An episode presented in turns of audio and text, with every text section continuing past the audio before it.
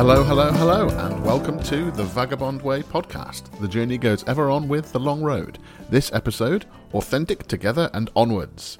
This episode, The Long Road, Steve Bonham, Kev Moore, and Chris the Bish Lydon, that's me, we discuss the future of the live music industry, venues, artists, and audiences working much more closely together in the rebuild post COVID 19.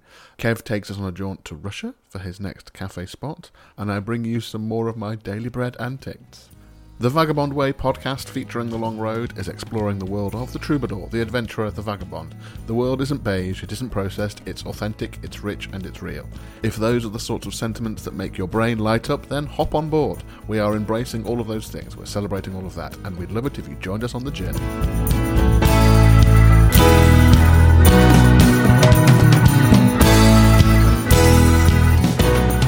Greetings, I am Chris the Bish Lydon. Welcome. Now, there's much chat in this show, so only a quick intro from me.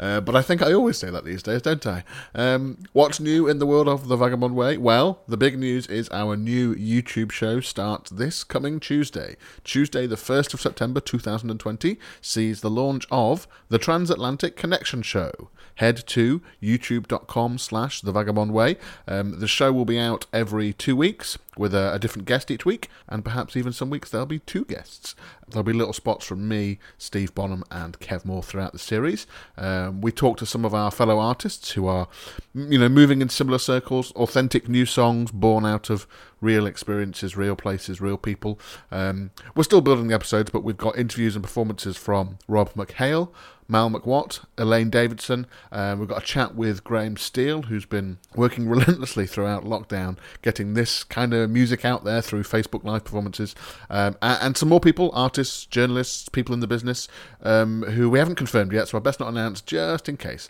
Um, so, why the Transatlantic Connection show?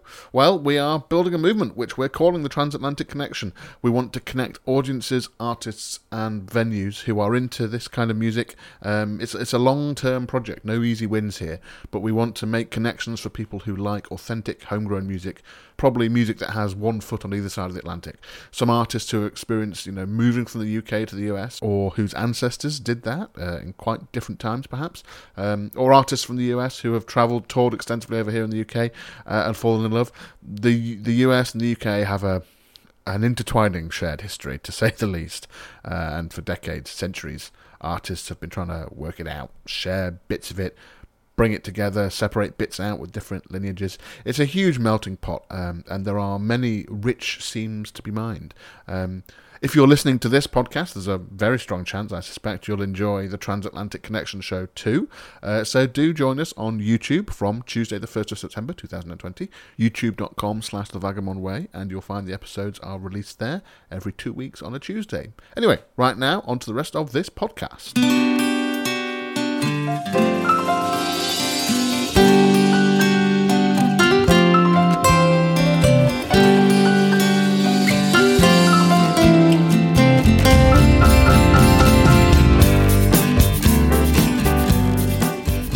As is always the way when we do a recording slot for the podcast, the three of us, Steve, Kevin, me, um, and, and look, I say, look, we only need two like ten minute slots for the podcast. Even with a bit of extra waffle, that will surely only take us 30 minutes to record, and without fail, it ends up being an hour and a half mammoth session. Uh, and bless Kev, he records in his studio in Spain, uh, you know, in the summer, where it's 36 degrees uh, and he can't have a fan on because the noise will ruin the recording. Uh, and here we are waffling on. So, the waffle chat that I've edited out from uh, this week's ramble chat um, to save you, our dear listeners' brains from melting. The topics included counting together. Or our inability to do so over a video conferencing system with, you know, a weird time delay. Um, Indonesian traditional music called gamelan uh, and how approaches differ to Western music. Um, prisoner education in the UK, the history of Arabic written numerals, Spanish building regulations, the people cut off from society who don't know that wars are over, uh, and finally, Donald Trump. You'll hear none of those topics this week.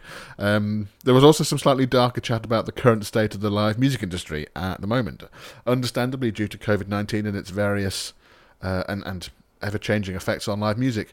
Um, you know, Kev, for instance, has managed to get some live gigs in over in Spain, but things seem to be tightening up again there, and various restrictions are back in place, meaning that live music is off the cards again for a bit. Um, here in the UK, venues are permitted to open, but many can't, or um, they can't as much as they'd like, um, and are in financial dire straits, many of them. So taking risks perhaps isn't on the cards. Um, although for some, they will have been able to step back and review things and look at this time as a an opportunity to make some changes for the better, perhaps. I mean, you know, especially some of the smaller, nimbler organisations or, or, venues. Um, we also talked a bit about social media and the modern age of influencers. I, I suppose generally we felt a lack of authenticity in some influencers' approaches. Um, not creating anything, but just constantly having a, a product or a thing to show. Um, you know, that sort of approach just doesn't seem to float our boat. Um, you know, we're creators. We want to make stuff and share it and find people who connect with it. But I think in some ways that means influencers have to be very nimble uh, and go with the flow of trends that change sort of every day, every hour. Um, there's perhaps some lessons to be learnt there. We do feel there is a, a shift away from the desire for this manufactured pop success, though. Uh, and there's a growing audience out there who want authentic, well made quality stuff that's born out of real stories, real connections. Um, and that's where we pick up our chat. Um, thinking about how that movement can grow and build with venues, artists, audiences all working together more in the music industry. Something that Steve and I have been talking about in the previous days before this recording. Um, in the past, we've discussed the rise of the Tribute Act as a bit of a killer for new writing acts as well. Um, venues succumbing to perhaps the the easy route of booking tribute acts because they, they know they'll sell, um, but perhaps contributing to a, a loss in other parts of the industry. Um, you know, tribute acts have their part to play for sure. Don't get me wrong, um, but there is a fear that for some venues they are at the expense of everything else. Okay, so we're gonna we're gonna join the chat mid flow. We are stepping into the flowing river here, people. Brace yourselves. Okay, over to uh, well me.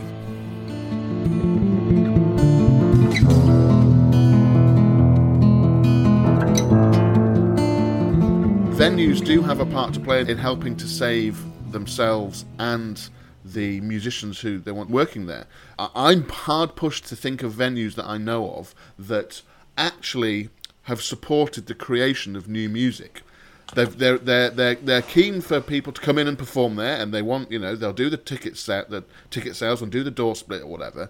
But actually, are they putting anything into those artists that want to create stuff? Are they providing venue space for bands to rehearse during the day when the venue isn't being used as a in a venue? Yeah. Are they contributing to the mm. the growth of the industry rather than just absolutely providing a platform to people to yeah, perform at? Absolutely. One of the things that me and Steve were, we, we were talking about the fact that actually part of the the sort of movement we're trying to build, you know, the mm. art, artisan, artisan music and authenticity. And actually, I think a key part of that ultimately is going to be finding venues that are on the same wavelength. Um, I've experienced it in the theatre world a bit in, with my sort of theatre producing hat on, where venues work really hard to help grow uh, and find the new voices. The people want to make new things, but don't have the the platform yet. Yeah. Uh, and I think I think the music industry has a has a, a has to go back to that sort of thing. Has to, has to switch to that thinking a bit. Yeah. I think it has a moral obligation. I think also that that's how you will rebuild because it will be decimated. By the end of this, it will be decimated. Yeah. And I think it has to be done in partnership, you know. Mm. Yeah. But, you know, yeah. there, there are models for this because I think you're spot on that actually, and you really made me think about it venues have got to see themselves as more than just sticking up some posters and uh, and then and then tr- and then booking guaranteed. If I look at the, the, the English folk scene, which has killed itself over the last the last twenty years, it's absolutely killed itself. Yeah. In its heyday, you could build your career as an artist. You knew what you had to do.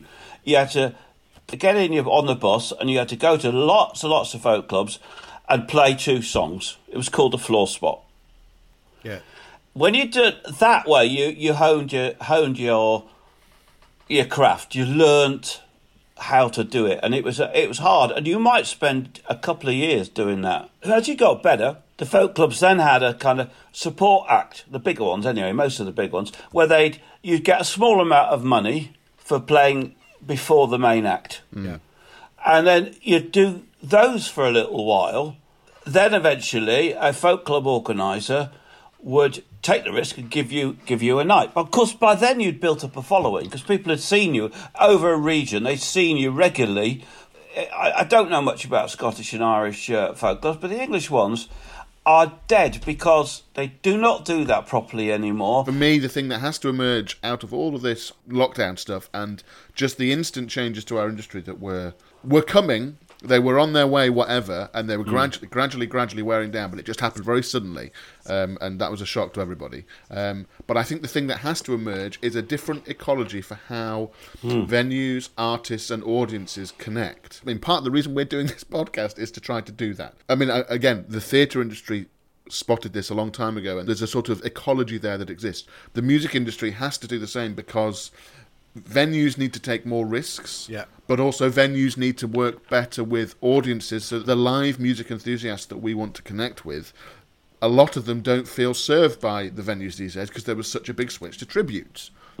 um, and you've got to find we, we, you know, as part of the movement, we've got to work with with venues and say we want to try rebuilding something that's been lost or uh, forgotten, and it's because it's still out there. People people will always want live music, good new live music. It's a trust thing, Chris, isn't it? It's a it's a trust thing. There's a, a venue up the road here in, in in Marchington, and I'm not up to date with where it's got to, but for for a long time, they they had a lovely mix of every Sunday night. People trusted the venue. Yeah, hmm. That the, the, the the guy running it could put on a variety of acts and know he was going to get people coming in because they wanted to hear live music, and they some weeks they'd know who it was, some weeks they wouldn't. It just felt that people turned up because they trusted the uh, promoter that this band were going to be good and worth listening to.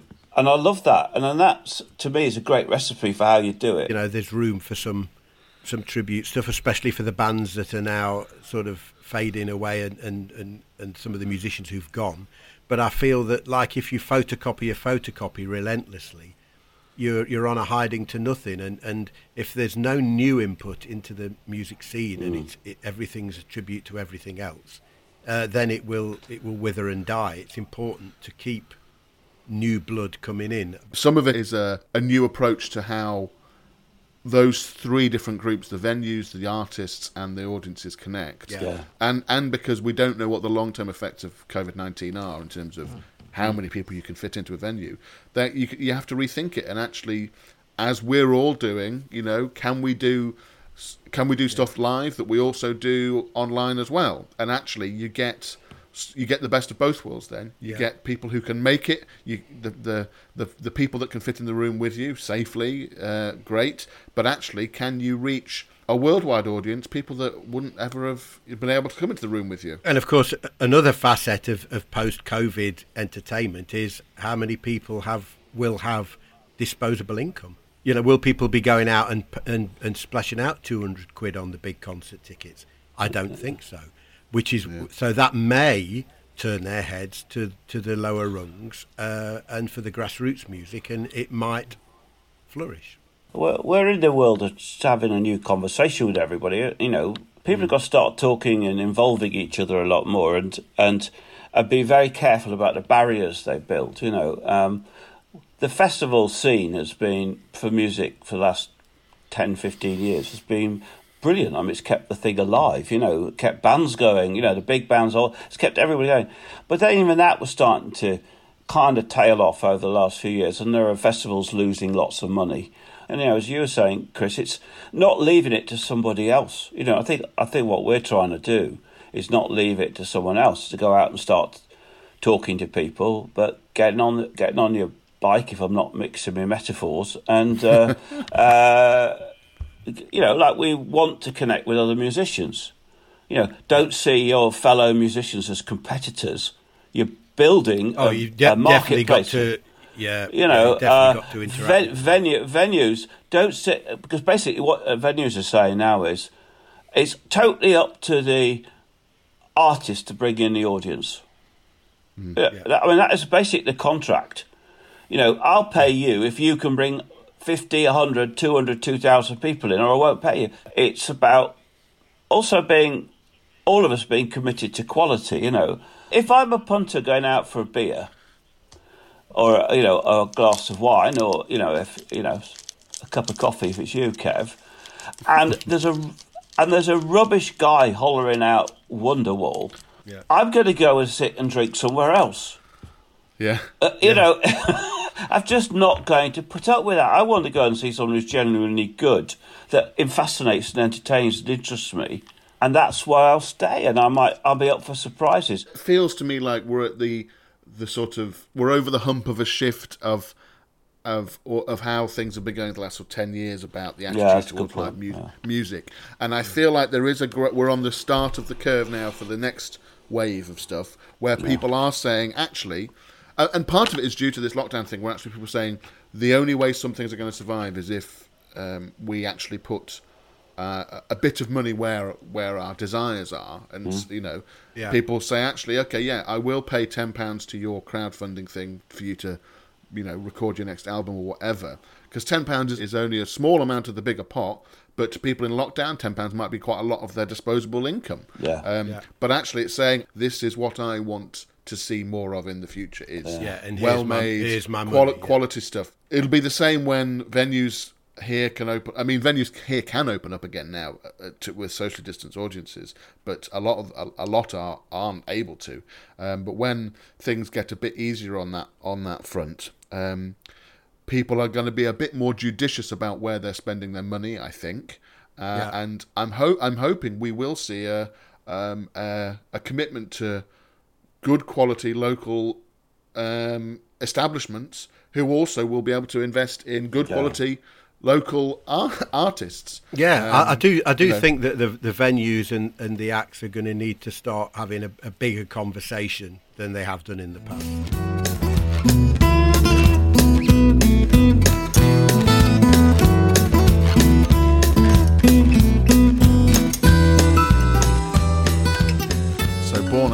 Idea of connecting more with people, with audiences, that's where the idea for the for this podcast came from. Really, um, we really do want to connect with other artists and audiences who are out there uh, who are into the kind of stuff that we're into.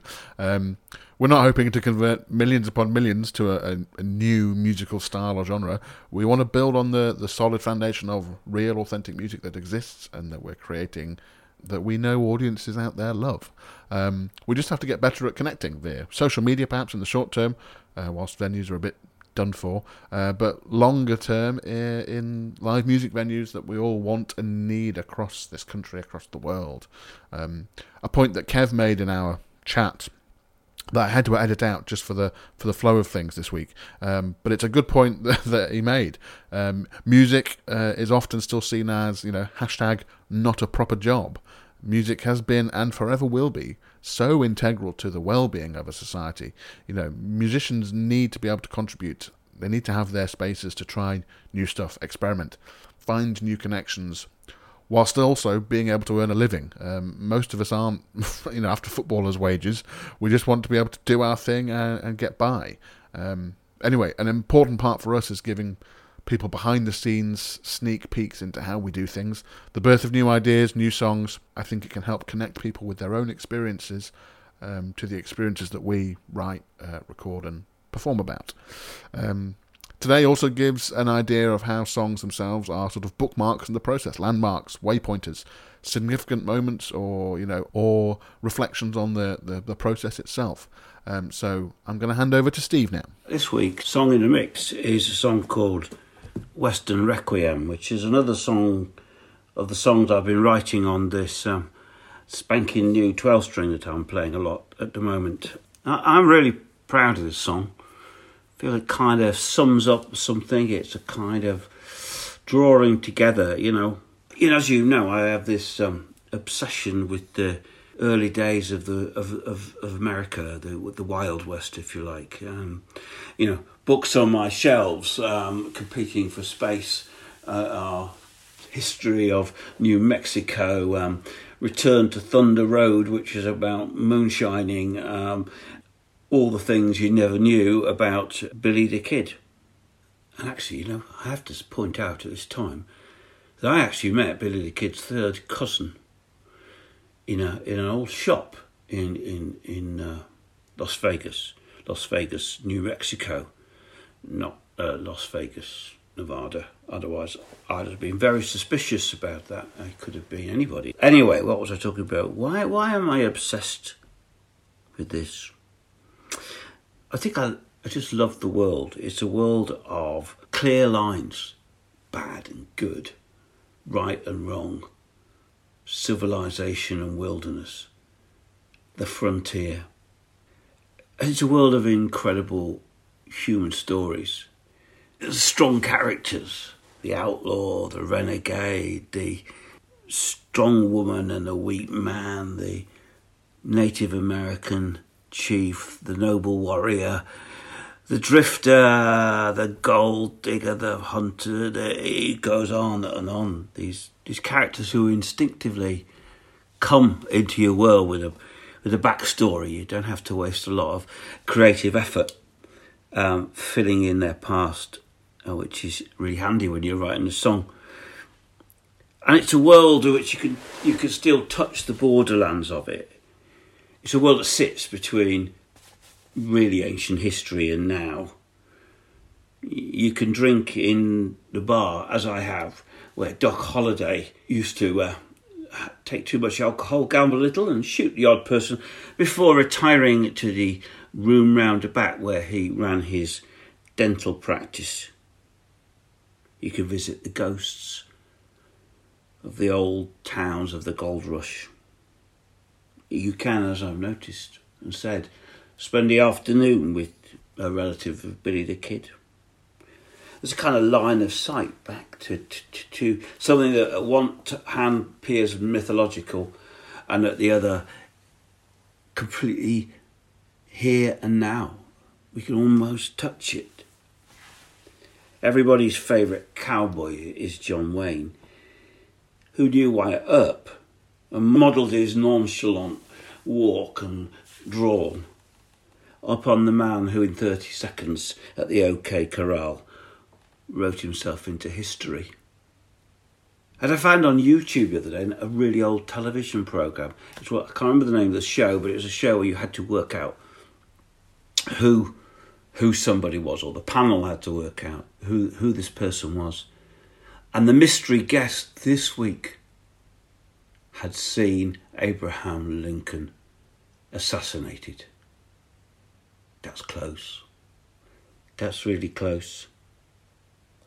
And I guess as a band, as a creative group, we're, we're coming to the end of a, uh, two years of really intensive work around this reimagining of of the music from the soil and the ground that we talk about a lot. The, the, you know, the, with our feet in British and American music and the, the raw materials that made up the magical music of the 20th century.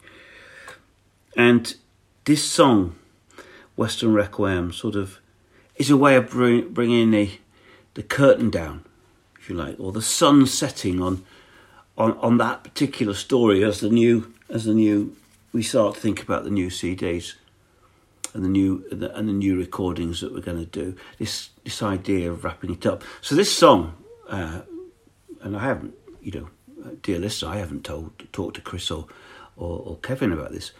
I actually think this song belongs on the end of that sequence, even though in in in fact we have recorded all that we wanted to in this particular story. Maybe this one belongs at the end of those, and we can shuffle off a shuffle off a track and add this to the to the mix. Western Requiem seems a nice way of finishing the entire American Wilderness project before we knuckle down to the journey goes ever on.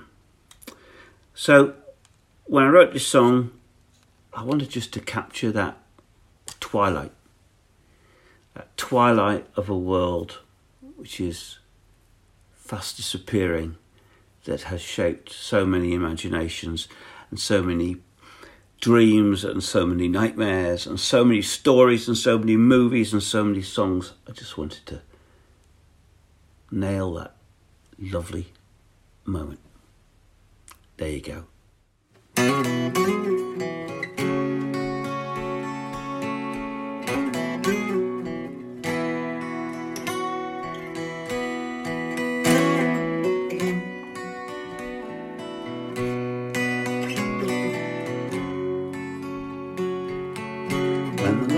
buffalo was gone. The medicine man has come and gone.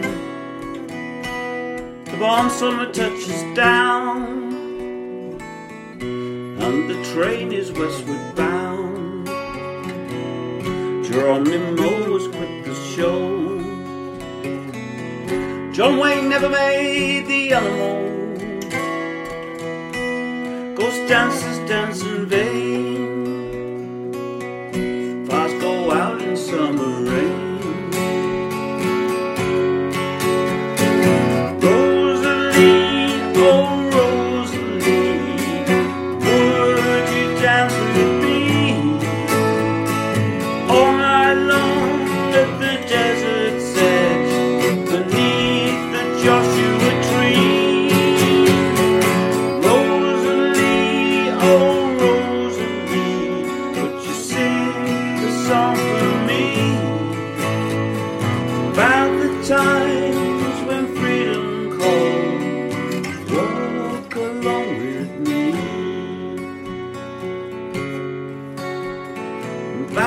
Time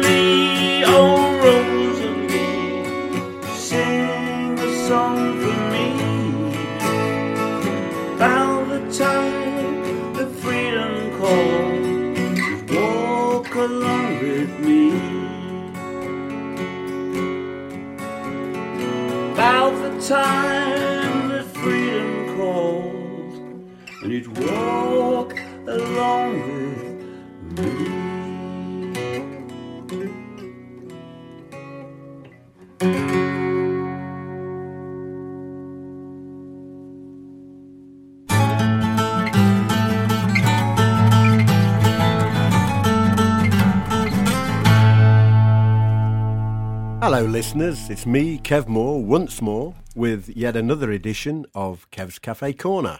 This week, we're going to be visiting the frozen wastes of the north, specifically Russia. Now, this is a cafeteria that is on the move.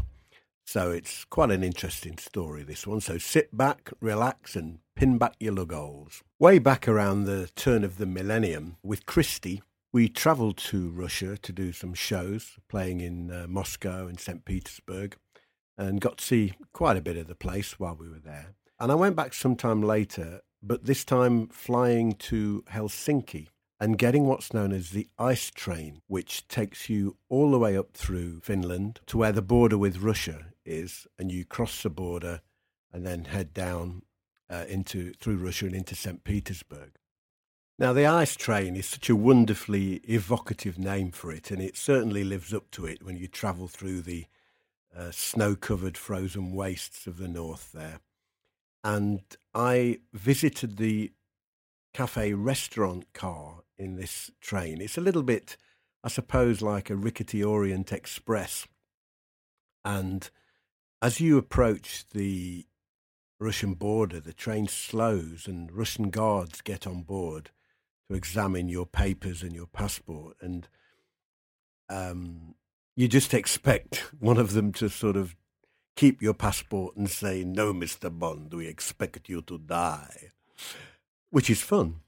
And um, anyway, I, I travelled along to the uh, to the restaurant car, and it's like something from the era of the Tsars. You know, there's um, beautiful cut glass everywhere and ancient sort of um, cruets for the various salts and peppers and sauces and what have you. And I ordered Russian pancakes. And I can tell you, listener, there's nothing quite like sitting on an ancient Russian train in the restaurant car, surrounded by all this amazing pre war almost paraphernalia, uh, eating Russian pancakes and staring out at the frozen wastes beyond. There's something that comes over me when I'm on a train journey, when I'm looking out at the lights of the homesteads in the distance and the houses and the flats. And each one, it fascinates me because it represents like a microcosm of society. And you, you look in at one of the windows and you wonder what lives are being played out in these places, what dramas and what struggles people are going through and how their lives are unfolding. And you're, you're like, you're just a visitor passing through and you're passing through the, the sort of ghostly echoes of all these people's lives. It's something that always strikes me when I'm on a train. And I wrote uh, a short piece about such a thing, which wasn't the Russian train journey, but I'd like to share it with you. It was about a journey I took into the heartland of Germany, and it's called The Bird and the Forgotten. The great train grumbled into Braunschweig station almost reluctant to break its journey through the heartland of eastern Germany.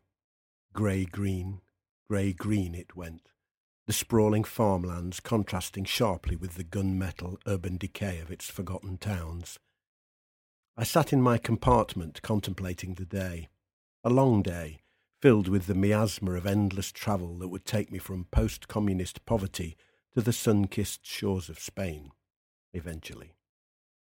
After a cursory glance along the platform, I returned my gaze to the novel I had wisely brought along to forestall the boredom, when suddenly a soft thud and a flurry of feathers in my peripheral vision caused me to look outside. A tiny, imperceptible mark on the carriage window was the only clue. I looked down and saw a still, feathered form on the platform. Then, slowly, very slowly, it began to regain its wits and sat, stunned, alone and abandoned on the platform. A sparrow of sorts, I think, though ornithology is not one of my strong points. It looked like a confused traveller that had alighted at the wrong stop. More than a little frightened, it glanced around worriedly. The train made ready for departure, and I found myself urging it to wait, that I could longer observe and witness the outcome for this poor unfortunate. It became apparent that it was severely injured, for it moved not one inch, and the feet of a thousand impatient travellers unaware were perilously close. The train conductor paced backwards, carriage by carriage, purposefully along the platform. I held my breath. He signalled the impending departure as he walked backwards, ever backwards, his boots coming down mere millimetres from the bird. I realised then, like an epiphany, I was witnessing a metaphor for modern life and the victims that fall beneath the cracks powerless to alter their destiny, ignored by the masses, and life hanging by the slenderest of threads. Thanks for listening, everybody. Catch you later.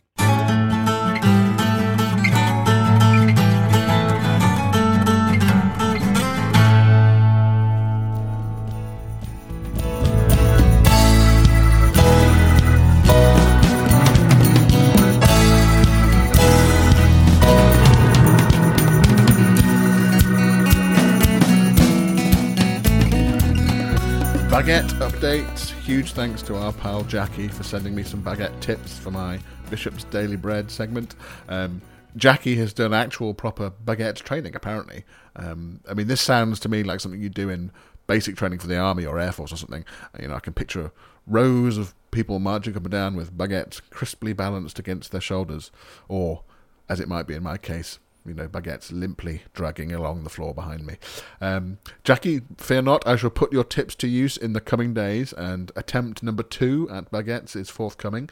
Um, I shall report back. Looking back over lockdown, a few of my sort of kitchen obsessions, which some of which have absolutely passed now. Um, the desire to make homemade mozzarella. Uh, I attempted this. I can't remember how many times now, uh, with with some limited success, but it never got to the, the sort of heady heights I hoped for.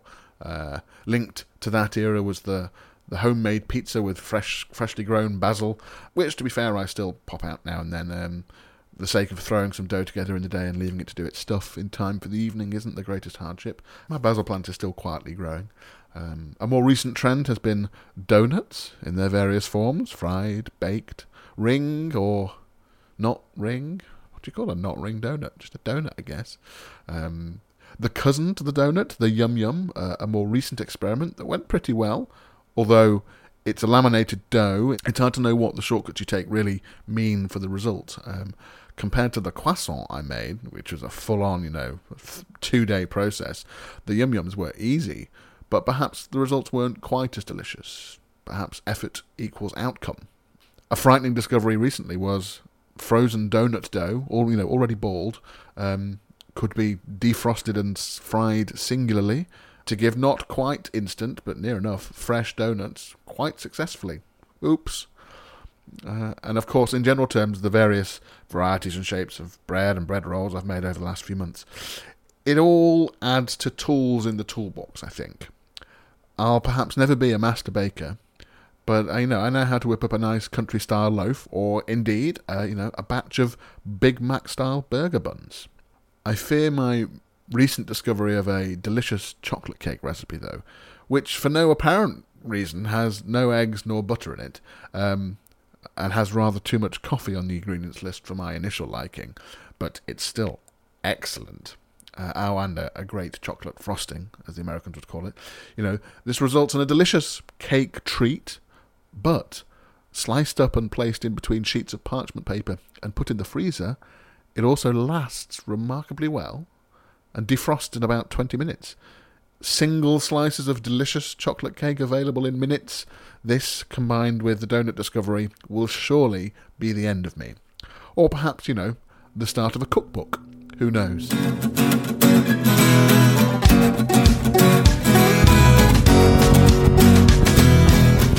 Thanks for listening wherever in the world you are. That's this episode done with. Subscribe to the podcast. We're on Apple Podcasts, SoundCloud, Spotify. The next episode will be out next Friday. Uh, join us on YouTube for the Transatlantic Connection show and become part of the Transatlantic Connection movement. Head to youtube.com slash The Vagabond Way. Find us on Facebook, The Vagabond Way, or Steve Bonham and the Long Road.